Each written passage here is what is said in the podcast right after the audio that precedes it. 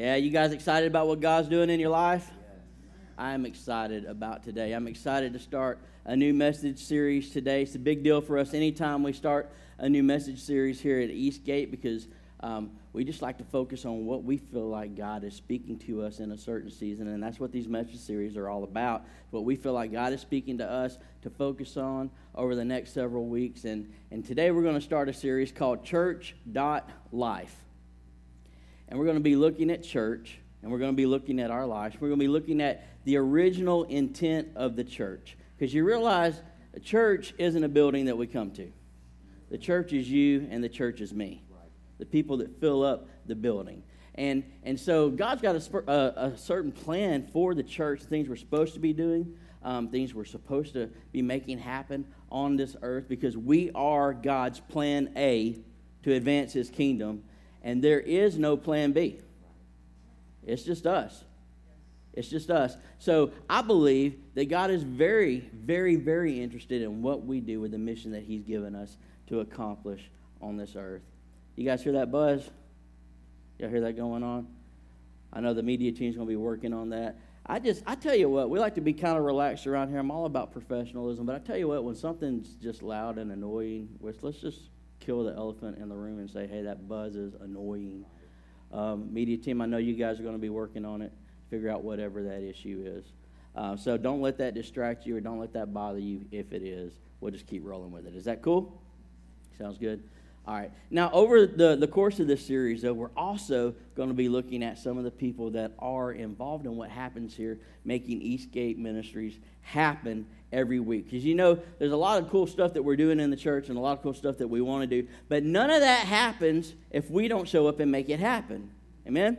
And we got a lot of great volunteers and a lot of great people that are serving the Lord, a lot of great people with a lot of great hearts. And we're going to be looking at at, at some of those people over the next few weeks because I believe you ought to give honor where honor is due. And today I want to celebrate what an individual is doing in our church. I think it's just absolutely awesome. How many of you know who Kathy Scoggin is? Kathy Scoggin is an awesome lady, and I brought some pictures of her to show you just in case you don't know who she is. Kathy oversees the nursery ministry of our church and she's got a phenomenal team that works with her. She does a great job. Yeah, let's give let's give Kathy a hand. She does a great job. What I like about what they do in that ministry is that they don't just come in there and babysit the babies. They don't just babysit the babies. They are pouring into those little ones at a young age, laying a foundation for them to grow and mature in in their walk with God. They're doing a great work back there. And what I like about what, about Kathy is that man, I would I would trust my kids to her. She's great with the kids, and her team is great with our nursery age children and with our toddlers. They're just great at working with them and, and building into them. So I just want to say, Kathy, thank you for what you do. Hey, we love you and we appreciate what God is doing in and through your life. Can we give God praise one more time for what's happening? And that ministry back there. I love it. There's awesome people doing great things all over this all over this campus today, and over the next few weeks, we're going to be talking about some of them. Uh, I had a crazy week this week. Anybody have a crazy week this week? I had an insane week this week. Found out, um, I guess the the end of last week, that someone real important to me and a great mentor in my life had passed away and they decided to plan and, and make the funeral happen for this person really quick. So I hopped in a car, or I got a rental car right after service, hopped in the car early Monday morning and drove to Texas to be at the funeral for this man um, because he had had such an impact in my life. I didn't just want to watch online or make a phone call, you know, and, and, and tell the family, you know, that I'm sorry and I'm praying for him. He made a big impact in my life, and I wanted to go out there and honor him so the whole first part of my week um, was spent on the road at the funeral and then, and then coming back. And God spoke to me pretty profoundly, though, in those few days while I was out there. And the guy that I went to honor was named Tom Wilson. And I brought a, a, a picture of Tom to show you. And uh, in this picture, he looks like a, a cool looking older gentleman, but I'm telling you, this guy was a giant in the kingdom of God. This guy impacted and influenced lives and built believers and built leaders. And uh, he, he spoke into my life in a really powerful way. And he was great. He was passionate with everything that he did. And he was kind of goofy too, which I think made him likable. He was really off rhythm. Like when he would preach, um, they, he would just go crazy. Like if there was anything in the front of the stage, they eventually had to kind of clear out the front stage area where he was preaching because the dude would kick stuff off the stage. And he would, like, if pulpits, I don't know how many pulpits he went through, just beating on the pulpit and getting excited, knocking stuff over breaking glasses of water, so they had to stop putting glasses of water up there for him to drink. One time the guy was preaching, and he was really getting into it, and he was shaking his hands like this, and his watch just flew off of his hand and went right into the crowd, just like that. You know, just passionate about everything that he did. And it was so exciting to, to watch him because he was like passionate and goofy with it at the same time. You couldn't help but like the guy. You know, people like that yeah, you just couldn't help but like the guy. One time we were doing this really big outreach in. Uh, y'all don't mind if I talk about Tom for just a little bit. I'm going somewhere with this. Trust. Don't don't worry about it. But we were going to do this big outreach at this park in uh, in the Dallas area out in Texas, and Tom had this, uh, big vision. He just wanted to reach everybody in the community. So we brought in Convoy of Hope and connected with some other um, some churches and, and and a bunch of people, and we had inflatable games out there. And we, you know, they, through Convoy of Hope, we were giving away groceries to anybody that showed up for this event. And so in the inner city of Dallas, we were giving away groceries and loving on people, and we're going to um, give them Jesus through the process of doing all of that. We saw a lot of people come to the Lord, but Tom wanted to, he just, he wanted to church it up. And he said, We're going to go out there and we're going to walk around that park seven times a day for seven days leading up to this event, and we're going to believe for the walls to fall and for God to impact people's lives. You know, it's like, okay, well, that's going to be awesome. Till we, we got out there at this park, and we didn't realize how big this park was. Uh, it was huge. And if you wanted to walk around this park, it was, it was just about three quarters of a mile to go from one thing, go around that. So we, we were out there and we're like, okay, here we go. We're going to do this. So Tom gets out there and he's leading the way. And we're just praying and we're walking and Tom's shaking hands and talking to people that, that are in the park, getting to know them, you know. We're walking and we're walking, lap two, lap three, and it's late that morning and that Texas heat starts to beat down on us, you know, we're all sweating. We're like, dude, this is going to be intense if we're going to do this every day for seven days. And we finished up walking, doing the prayer walk thing that day. And I mean, we walked several miles doing it, and we all got back to the offices, and we're like, dude, this is going to be crazy. And then the word came down later that afternoon. Tom said, You know what? Instead of going out to the park and doing it, we're just going to have prayer meetings here at the church, and we're just going to pray and believe God, and we're not going to go out there and do that crazy walking anymore. Uh, I thought it was hilarious, though, how quickly the plan changed. Um, but Tom was just great at doing that. And um, while he was goofy and he had this certain way about him, Tom would always find a way to speak into your life.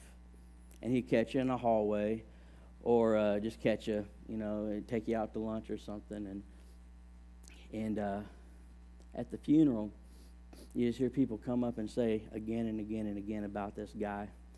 That he would say the same thing. He would just find a way to say the same thing to almost everybody. He says, I love you. I believe God has a plan for your life. And he would say, You've got gifts, you've got talents, and you've got potentials. And I just can't wait to see what God is going to do through you. He had a way of finding somebody and seeing the potential inside of them and grabbing it and just pulling it out. He's a great guy. He's a great guy. And was at that funeral, and uh, his son Scott was preaching. And Scott shared this story, and he's talking about how he had had a dream in his 20s um, and, and in this dream, he was standing up on this huge stage, this huge platform, and he was preaching to this massive crowd of people. It's thousands upon tens of thousands of people as far as he could see. And he was ministering and preaching the gospel, and God was moving in the place. And then he looked down in the middle of preaching in his dream, and he saw his dad standing underneath him And Scott said, I was standing on his shoulders, and my dad was down in the platform. And if you looked at me from the crowd, it looked like I was standing on a platform by myself. And I was doing all this stuff on my own. And, and, and it looked like I had this great presence on the stage. But from where I was, when I looked down, I knew that I was standing on the shoulders of my father. And in my dream, he was praying in the Spirit and just praying God's protection and God's anointing and God's power to move through me. And he was sharing that vision. And, and I thought, man, that is absolutely powerful. And Scott was saying, you know, from, from the crowd, it looked like I was on a platform, but the truth of it was I was standing on my father's shoulders because my father had given me all of his wisdom, all of his knowledge, all, all that he had. He had poured into me so that I could stand on his shoulders and so that his ceiling could become my floor, so that I could go further in life and in ministry than he had been able to go in his. And when he was saying that, it was like the Spirit of God just hit me with a baseball bat. And I was like, that right there, that is the heart of discipleship. That's the heart of discipleship right there. Is that I give you and we give each other the knowledge and the experience, and, and, and we give you everything that God has taught us through our lives so that you can stand on our shoulders and I can stand on your shoulders and we can stand on each other's shoulders so that we become we become platforms for each other to go further and do more and do greater things for the kingdom of God in this earth. Thought that right there, that, that, if the church gets that, the church has got something powerful. And I think maybe that's why discipleship was so important to Jesus because he knew how powerful it was when it was done right. In Matthew 28, Jesus is talking to the disciples and the crowd of people that was there with him. And I want to look at this and look at some other stuff today. God's just speaking to me real powerfully concerning this stuff. Then Jesus came to them and said, All authority, we're going to come back to that in a second, in heaven and on earth has been given to me.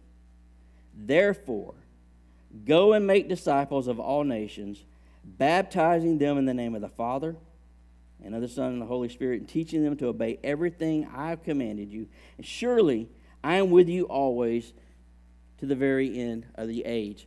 I wish I could have been there to hear this conversation take place.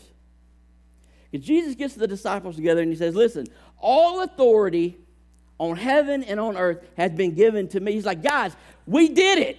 We did it.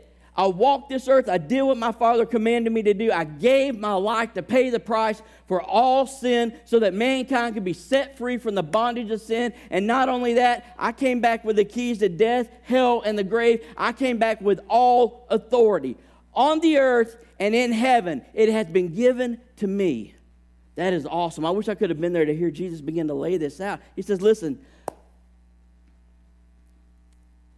now that that's happened, it's time for us to go and impact this world. It's time for you to go and make disciples and take what I poured into you and what I've taught you to take that and to go forth. But there's a word there before he tells them to go and make disciples that we talk about from time to time here at the church, and it's therefore, which is the qualifying word in Scripture. That means that whatever happens next is qualified by what happens before it.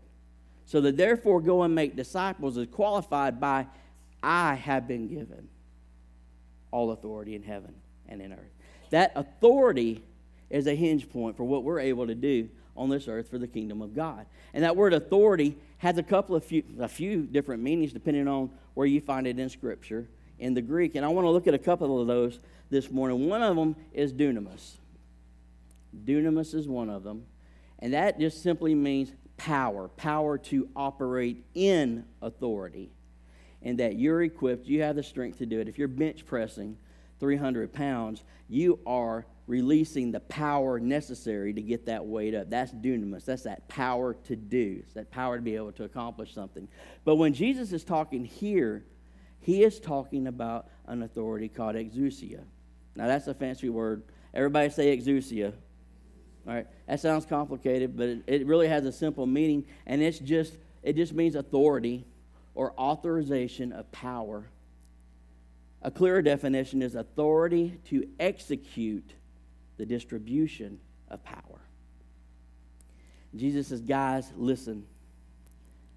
I'm no longer just equipped with power, but now I have power to execute the distribution of authority and power, which means that now I can give you everything that you need to accomplish everything that I've called you to do. And because I can write the check now and give you all the amount that you need to do what I've called you to do, now go and make disciples because I am lifting those lids off of your ability to go forth with what I've called you to do.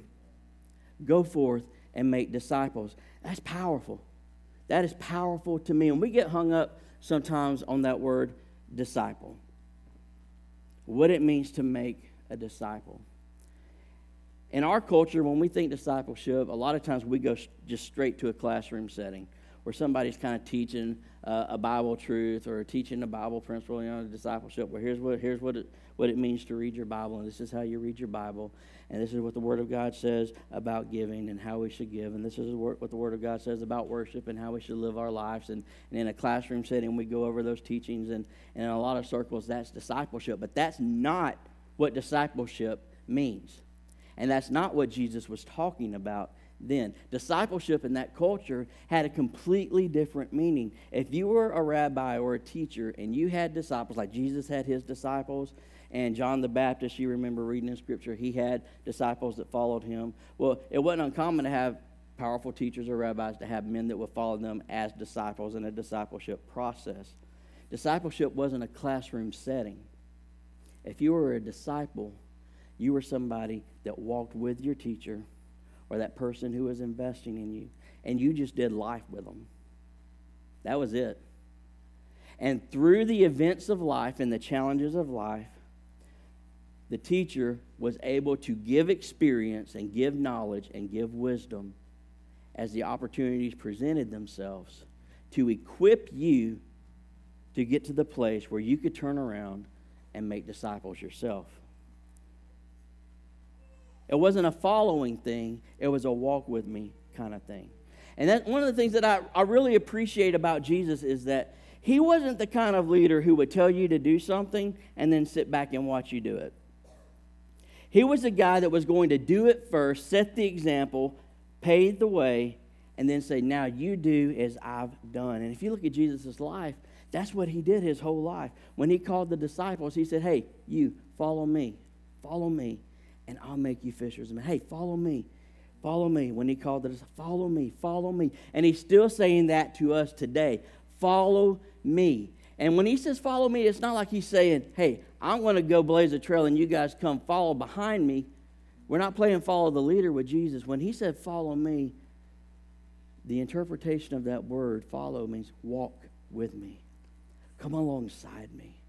Let's do life together. I'll walk right with you. Jesus says he'll never fail us or forsake us. He'll never leave us. He'll be right by our side. He's still in that process today, walking with us through the challenges of life. So, discipleship isn't, and I think a lot of times we feel pressurized because we're like, well, I don't know enough.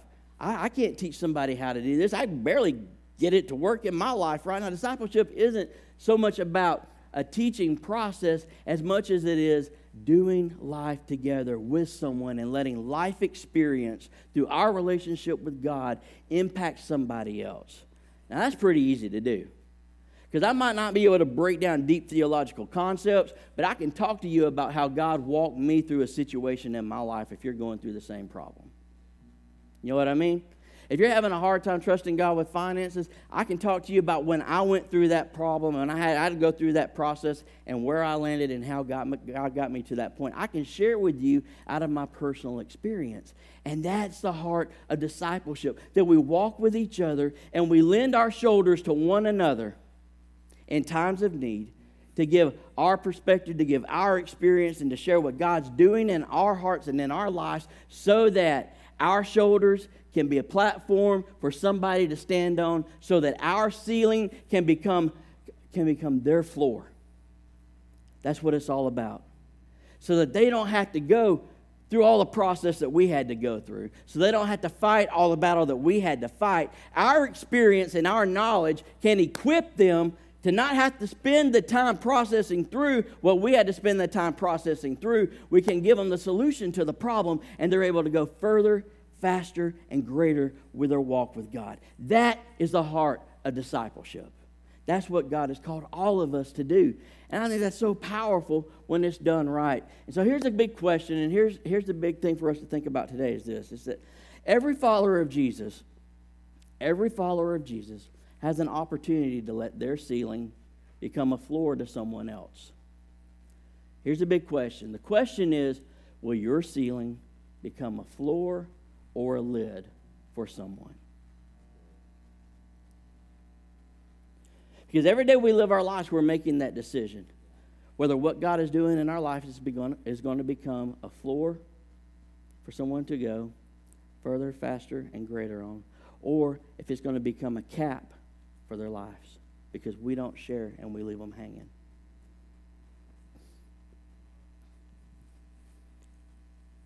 And just stop and, and, and ask yourself this question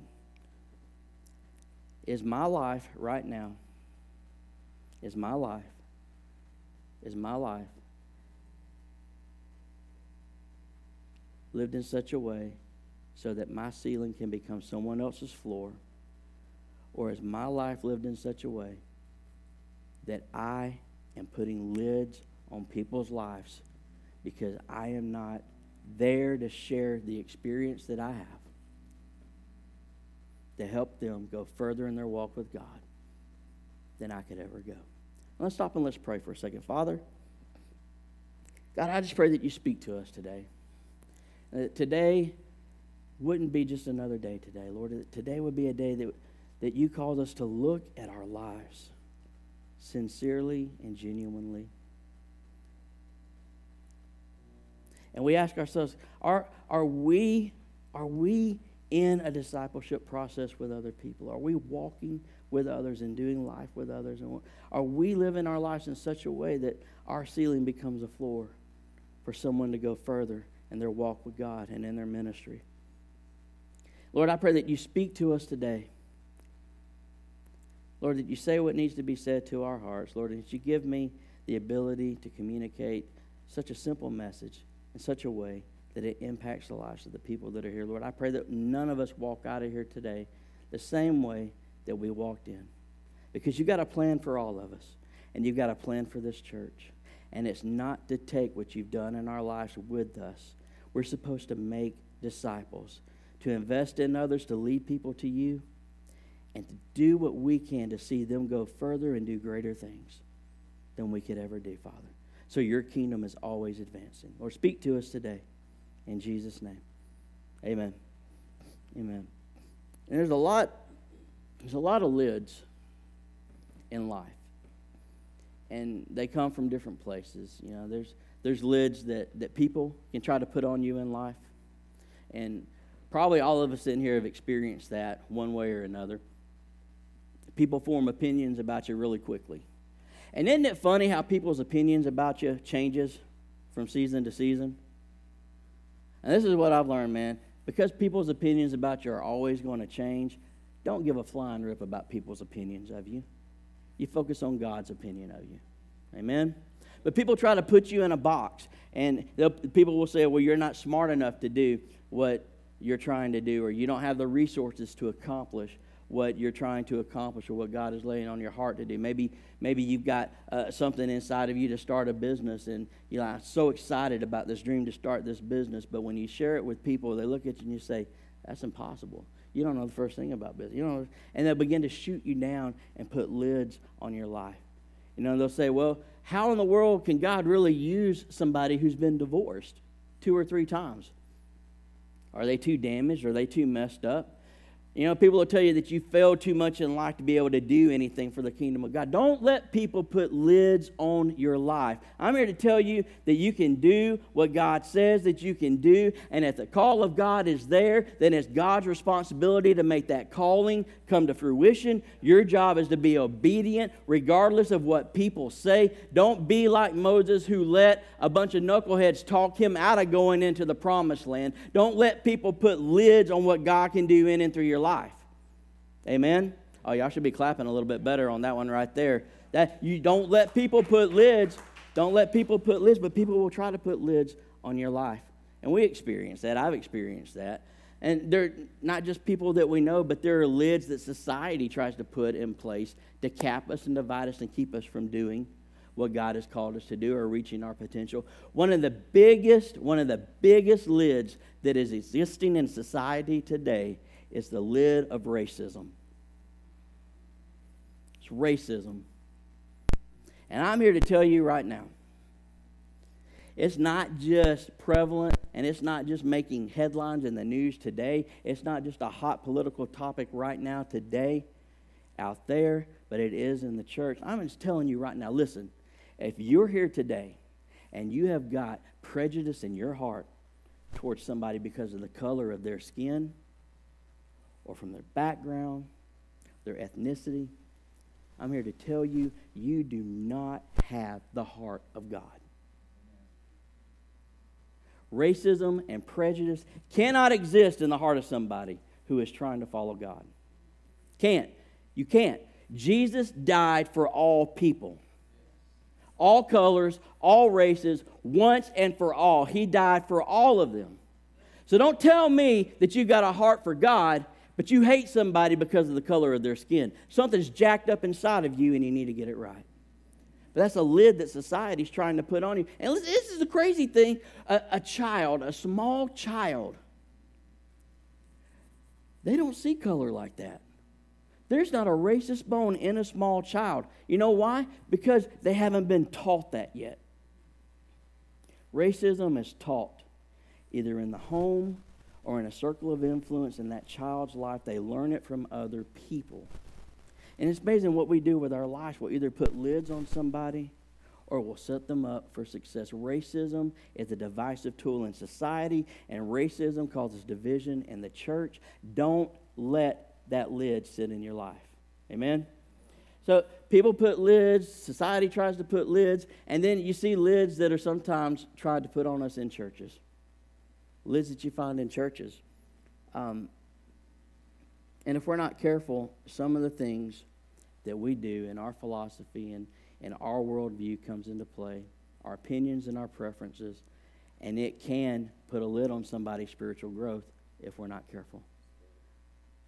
Here's some lids that, that I see happening in the world today, just, just me, just in church. And I'm not saying our church, I'm saying in the Big C church, church globally, church in America, you see this happening. Um, this is a real big one behavior modification versus life transformation. That is a huge lid that is in existence in a lot of churches today. And when somebody gives their life to the Lord, that the people in that church focus on taking that person and getting them to behave in a certain way instead of causing them to focus on the Jesus that just saved them so that he can transform them from the inside out. So that's called legalism. That's the same religious spirit that Jesus was combating all his life while he walked there. Now, I'm not saying that we shouldn't live holy lives we should do our best to live a holy life that's pleasing to the Lord. That's what Scripture says. But there's a difference between me having a desire to live holy and somebody else trying to, to, to, to execute their preference of what a Christian should look like at any stage in their growth and development on my life. And there have been a lot of people that have become frustrated and walked away from church. You know, there's 5.8 million people that are unchurched in the state of Georgia. And most of them have been in church before. And they don't go to church now because they went to church before. And they encountered people who put a, a, a, focus on behavior modification instead of encouraging people to let God transform them lives. that happened to me early on in, in, in my walk with God. I, I, got saved and, and I was so excited, and then boom, boom, boom, boom, boom. People were saying, well, you can't do this, you can't do this, you can't do this. Well, you need to do this. And if you don't do that, then that means that you're not this and you're not that. And, and that's just not how Jesus set this whole thing up. Are y'all tracking with me this morning? It's not how Jesus said. And, and it's not like it's a new problem either, because they had this problem in the early church.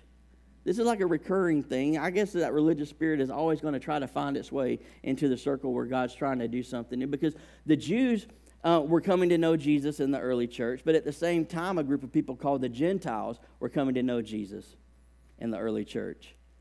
The Jews, the Jewish people, had always been God's favored people, and the Gentiles were everybody else that was not a Jew. Isn't that crazy? If you're here today and you're not Jewish, you're a Gentile today. You get that, right? That I am a Gentile. I'm not Jewish, I'm a Gentile. Um, and so they, they begin to have this friction, though, because they had all, the Jews had always been God's chosen people. And now they're coming in this place where they got to have faith in Jesus, and Jesus is working in their hearts. But now these, this Gentile group that hasn't had anything to do with God, they're being told can come in and have a relationship with Jesus and be at the same level spiritually that the Jewish people were in standing with God and they didn't have to keep a ritual or do anything to earn it because God has given it to them all through grace. And the Jews immediately began to box in the Gentiles and say, listen, if you're going to do this, that's awesome, but you're going to have to keep our, our festivals. You're going to have to keep our rituals. You're not going to be able to eat meat that's prepared this way. You're only going to be able to do this. You're only going to be able to do that. And Paul had to step in and say, guys, it's not about that at all. Stop trying to put them in a box. Let God work in their heart and transform them from the inside out. You can read through the New Testament, you can see that problem. Paul had to address it behavior modification or life transformation. You let God do a work inside of you and change you from the inside out. That's how it works. That's how it works. That's why I don't have to look at you and I don't have to say, listen, if you're a Christian, if you're a Christian, then you shouldn't go to R rated movies and you shouldn't go to movies that are full of nudity and gross violence and graphic sex. I shouldn't I, I don't have to look at you and do that. I can encourage you to be careful what you put in your life and in your spirit. I don't have to make you not go to those movies though if you are in love with Jesus because if you're in love with Jesus, the Holy Spirit inside of you is going to be that voice, and His nudging on your heart is going to bring about the change, not me trying to wedge you into a process of thought and belief. Does that, does that make sense? And what we've messed up in church is that we've tried to push people into a Christian corner that God never intended them to be in because He intends to transform us from the inside out. I'm not knocking wisdom and I'm not knocking spiritual common sense, but there's a difference between, hey, let me encourage you to get closer to God. And hey, let me force you to fit into this box of my preference on what a Christian is supposed to or what a Christian is not supposed to look like. And I think as a church, Big C Church, we've gotten that pretty wrong over the years, but it's always been a thing. That's why it's big for me at Eastgate Church. Here, we focus on life transformation from the inside out. I trust the Holy Spirit to do a better job in your life than my opinions or preferences ever could. And I think that's a good ground to land on. What do you think? It's a good ground to land on. Here's another lid uh, preference versus productivity. As a huge lid that you see in church, where we begin to let our personal preference interfere with our productivity for the kingdom of God. A church left to itself is always going to become inwardly focused. I don't know why, because people that are supposed to be getting closer to God should have the heart of God, but for some reason, as a church group, they all want to focus inwardly when left unchecked and left on their own. And so we got to be careful on that because ministries begin to serve the people in the church instead of being used to reach people outside the church. Jesus called us to go and make disciples, right? You can't go if you're inwardly focused. So preference and productivity versus productivity is huge. It's huge. It affects worship styles. It affects ministry that happens. It, it affects focuses in ministry. You know, we are supposed to be making a difference for the kingdom of God, not building a glorified social club for us to be comfortable in. And if we don't, we're not careful, that can become a lid because if we're focused on ourselves, then we aren't focused on the spiritual development of other people. And here's another big one is ageism. Ageism versus generational ministry. You see this in a lot of churches today ageism versus generational ministry. A division in the generations in the church. And that is not the heart of God. You see younger people looking at older people like they're, they, they're not relevant and they don't have anything to give. And then you see an older generation looking at an, a younger generation going, What in God's name are they thinking?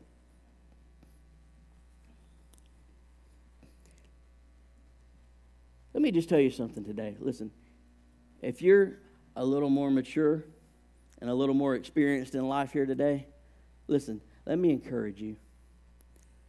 You have a place in this church. You have a place in the kingdom of God. And you have got experience and talent and wisdom that is desperately needed today. If you're breathing, then there's a call of God on your life, and there's something for you to do to invest in other people, and there's something for you to do to make an impact for eternity on this earth. Amen? Don't you let the enemy lie to you and tell you the best days of your life are done and over with. I believe the best days of your life are yet to come because we don't serve a God that lives in the past. We, we serve a God that's able to make all things new and do exceedingly abundantly above all we can hope, ask, or imagine. Amen? Don't buy into that lie. But listen, don't look down on this younger generation either. We need you. You've experienced things that we haven't. You've gone through battles that we haven't faced yet.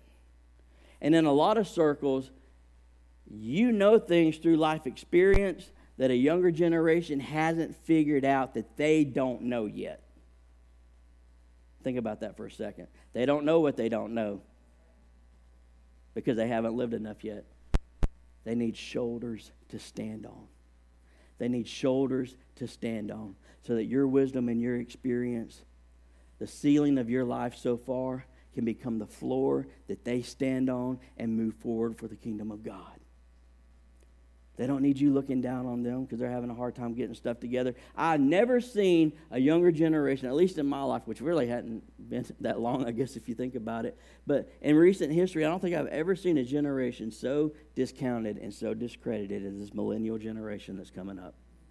I don't know that I've ever seen an older generation mock and malign a group of people like I have seen the generations, not, not so much in this church, but in church circles, look down on this generation that's coming up because they got different values. But if you think about it, almost every older generation has done that. All them punk kids going out, hanging out at the soda shop when they're supposed to be out in the field plowing stuff with us, bunch of lazy slackers. Then you go forward, and it's not the soda shop anymore. All those kids listening to that rock and roll music with that long hair, wearing them spandex pants with the bandanas on their head. What in God's name are they doing? Looking like a bunch of she-males running around there playing guitars. You know, it's just one generation trying to figure out another generation. Now we have a generation of millennials today that the older generation is trying to figure out again. But the criticism is a little more harsh today. I want you to think about this for a second if you're not a millennial. I want you to think about this for a second. They get made fun of all the time for being the generation of participation trophies. A generation where everybody's a winner. Let me ask you a question. Do you think they ask for participation trophies? Do you think five and six year old kids going out to the T ball field wanted to be told everybody's a winner today? No. It was a lid that was put on them by an older generation. You realize the stuff that we're complaining about, them not being able to handle in life right now, is the very stuff that we have set them up for failure in as a society? Well, they don't know how to handle failure because everybody in participation. We gave it to them. Maybe not we in this room, but we as a society. Well, they're always glued to their phone. They're always glued to a screen. I just don't understand it. I just don't get it. Do you think they asked to be sat in front of a TV and babysitted by a screen? by mom and dad who was too tired to give them time and attention? Do you think they asked for DVD players to be put in the back of vehicles so that mom and dad didn't have to interact with them while they were going down the road? Do you think they asked to be set in front? No, we did it as a society. And now we're turning around as an older generation, maligning and making fun of a younger generation that we put lids on. And it's pathetic. It's pathetic. This millennial generation, I'm here to tell you, is one of the most gifted and talented and creative generations that this world has ever seen. And they are being used in circles. Even right now, you're seeing God set them on fire with passion, and they're reaching a generation like never before in circles. And I want to see that happen in this church where we have a generation raising up that's going further and doing greater things than we ever could in our generation and in our life. But it happens because we pour into them. Millennials leave by droves in a lot of church circles. And people say, well, they just don't have a heart for God. And maybe that's part of it, or maybe they're tired of being made fun of. It's hard to reach somebody for Jesus when you're mocking them, isn't it? Keep that in mind this election cycle. Food for thought. So, those are big lids that you see happening, not just from people, but from society, and you see happening in church circles. I want this church to be a church of multi generation ministry where we build generations that go out and transform communities for the glory of God. Now, how many of you think that would be awesome? That would be awesome. That's why we're putting such a big focus on next generation ministry in this church because we want this next generation to go further and do greater things than we ever could. Jesus took all those lids, though, off of our lives. He took all those lids off of our lives. And I want to read this to you, and I want to say this is just powerful to me. Galatians chapter 3, starting in verse 26 going through verse 29. Paul's writing, and he's breaking down what Jesus has done in our lives. This, is just a powerful block of scripture. It says, For you are all sons of God through faith in Christ Jesus. For all of you who are baptized into Christ have clothed yourself with Christ. There's neither Jew nor Greek, there's neither slave or free, there's neither male or female. For all of you are one in Christ Jesus, and if you belong to Christ, then you are Abraham's descendants heirs according to the promise. Now let's go back and let's pick this apart and let's look at what's being said here. Let's go back to verse 26. It says, For you are all sons of God through faith in Christ Jesus. For all of you who are baptized into Christ have clothed yourself in Christ. That is so powerful. He's saying, Listen, you guys are now sons because your identity is now found in Jesus. His sacrifice forgave you for the sins in your life, and now you are literally clothed in his identity. That's a reference back.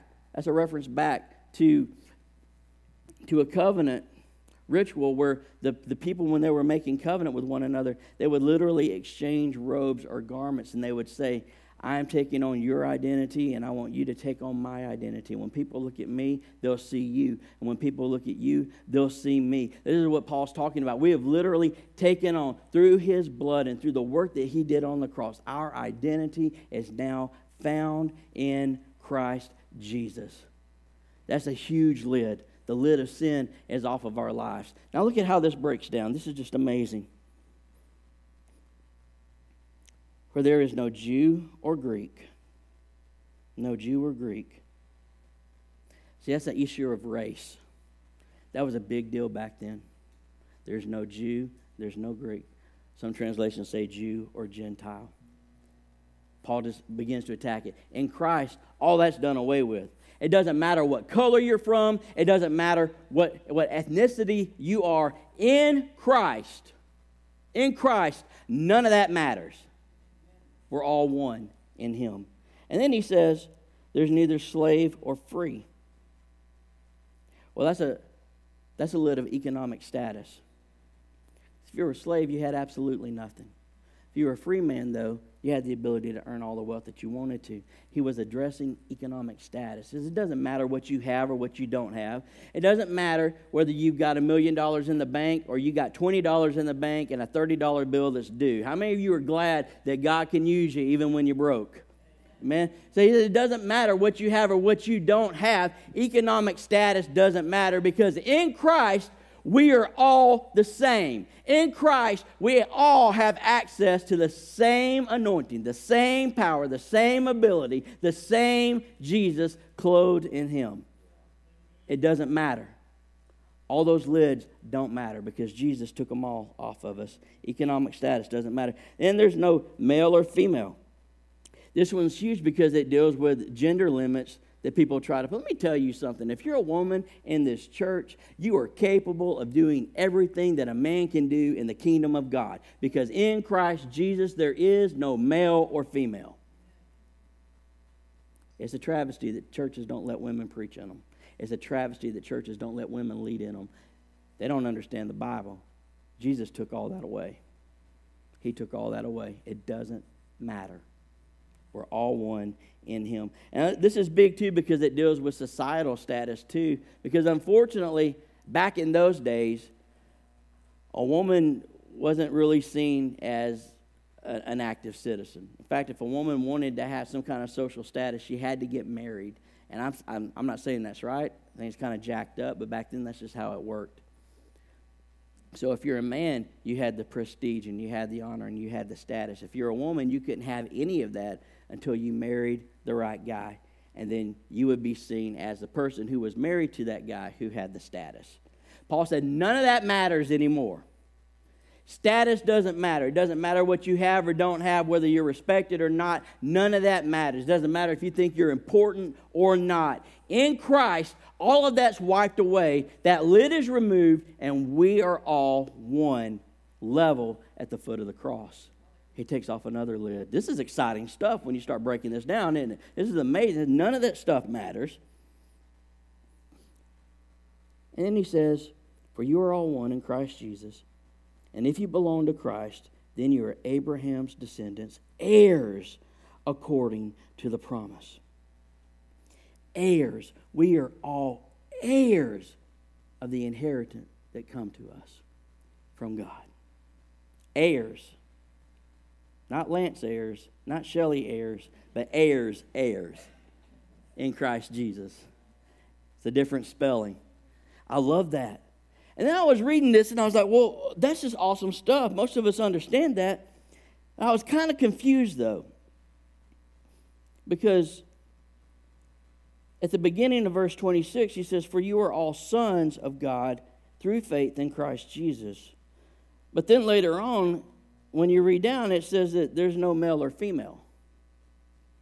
And it confused me when I was reading through this. I'm like, well, how can he call us sons if he says that there's no male or female in Christ? I mean, is that confusing to you too? How can, how can you identify gender but then say gender doesn't matter? What in the world are you doing here? Paul's a little bit smarter than we give him credit for. Because he wasn't dealing with the issue of gender when he called us all sons he was dealing with the issue of legal status. We are all sons. Because in that day, only a son could receive the legal right of authority inheritance that was passed on from the father.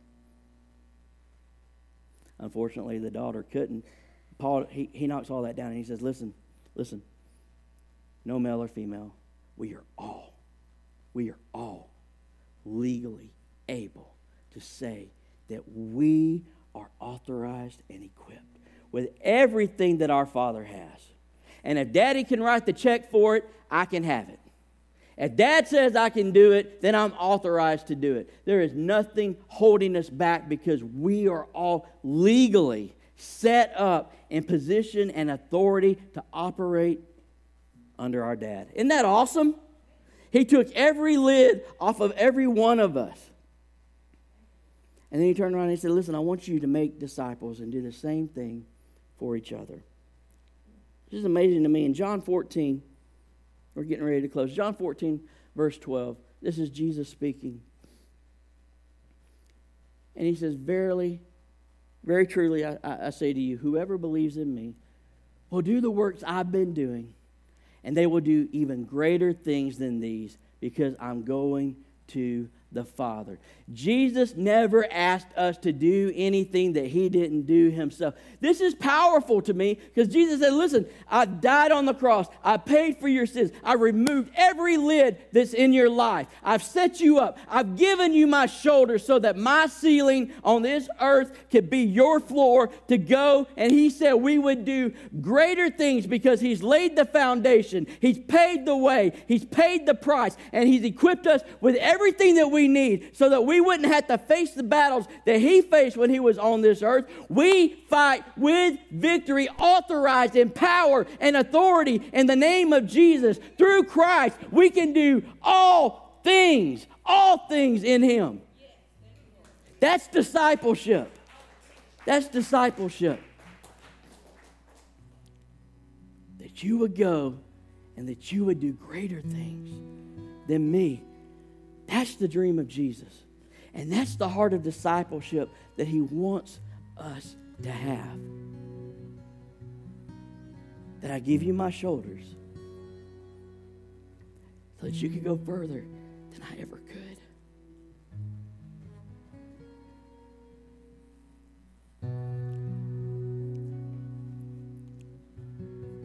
I was in that service Tuesday. Scott was just kind of sharing that dream that he had and how his father had done that for him in his life. God spoke to me and said, That's the heart of discipleship. That is the model of discipleship. Right there.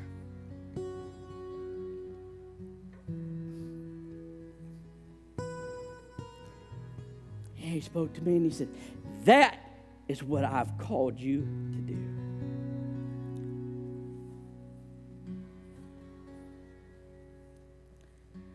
Not just to preach, not just to lead a church, not just to do the things that you're doing, but I have called you specifically, Josh, to give your shoulders to those who are called by God, to give your shoulders to those who need it so that your ceiling can become their floor so that they can go further and do greater things in their life. I thought, that right there, that is what I want to give my life to.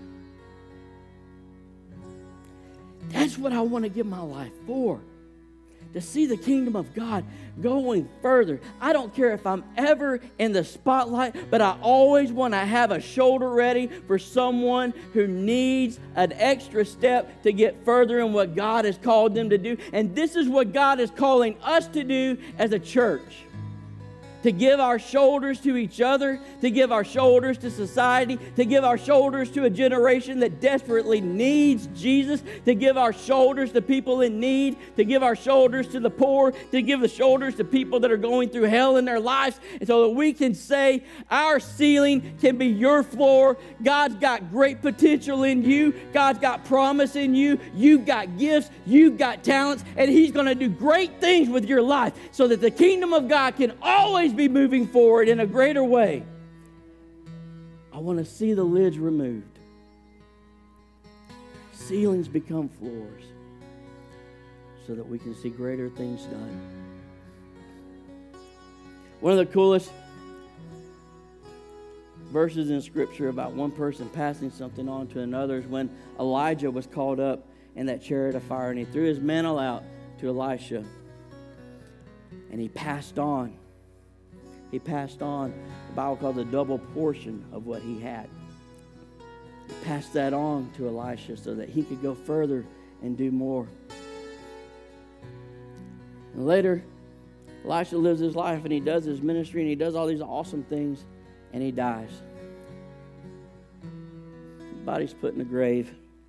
Later, the Bible says that raiders came and one of them died and they threw the body of the dead man into the grave where Elisha's bones were. And as soon as he hit Elisha's bones, he instantly was revived and came back to life. And that sounds like awesome preaching because he was so anointed that even in his death, his bones could still raise someone back to life. But to me, that's one of the saddest verses in Scripture because that means that Elijah took that anointing to the grave with him and he didn't pass it on to somebody else. And I don't want you to be at work. I don't want you to be that person because God has called each and every one of us to pass on what we have to each other and to others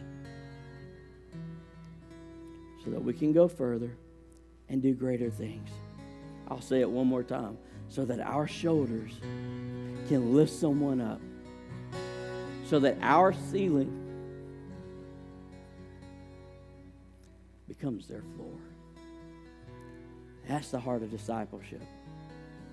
Not knowledge that you can drop on somebody, but a heart to see them set up for success, for success in everything that God's called them to do. Bow your heads and close your eyes this morning. Father, I thank you for your presence in this place. God, I thank you for what you're speaking to us as a church today, Lord, that you haven't called us to keep what we've got, you called us to pass it on. Heads bowed, eyes closed. I want you to, I want you to ask yourself a couple of questions right now. The first one is this is everybody in here, heads bowed, eyes closed. Honest question, ask yourself, are there lids in my life that are keeping me, one, from getting closer to God, and two, from making disciples? Are there lids in my life? Are there hindrances? Is there sin? Is there stuff holding me back? Because Jesus has removed every lid that the world and society and the enemy has tried to put on our lives. He wants us to walk in freedom. Are there lids in your life that need to be removed today.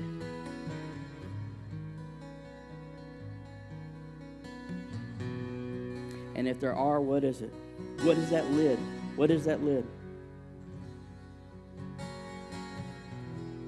The second question is this Is there someone in your life right now that needs your shoulder? Is there someone that needs your shoulder? Is it your son? Is it your daughter? Is it your spouse? Is it someone at work? Is it somebody that's serving in ministry underneath you? Is there someone that needs your shoulder to be lifted up? If there is, who is that person? Because I believe we've all got people in our lives that need us. Otherwise, Jesus wouldn't have commanded us to do it. Is there a lid? And does someone need my shoulder?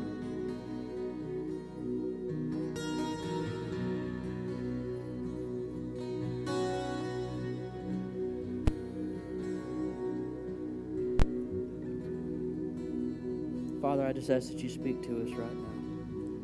Lord, that this be a very real and a very powerful moment in our lives.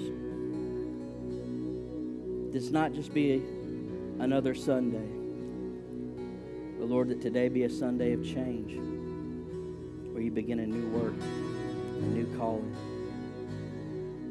that you ignite a new fire in us, Father. Lord, that you remove the lids from our lives, Lord, that we step into freedom, and that we see the need all around us of people that desperately need shoulders.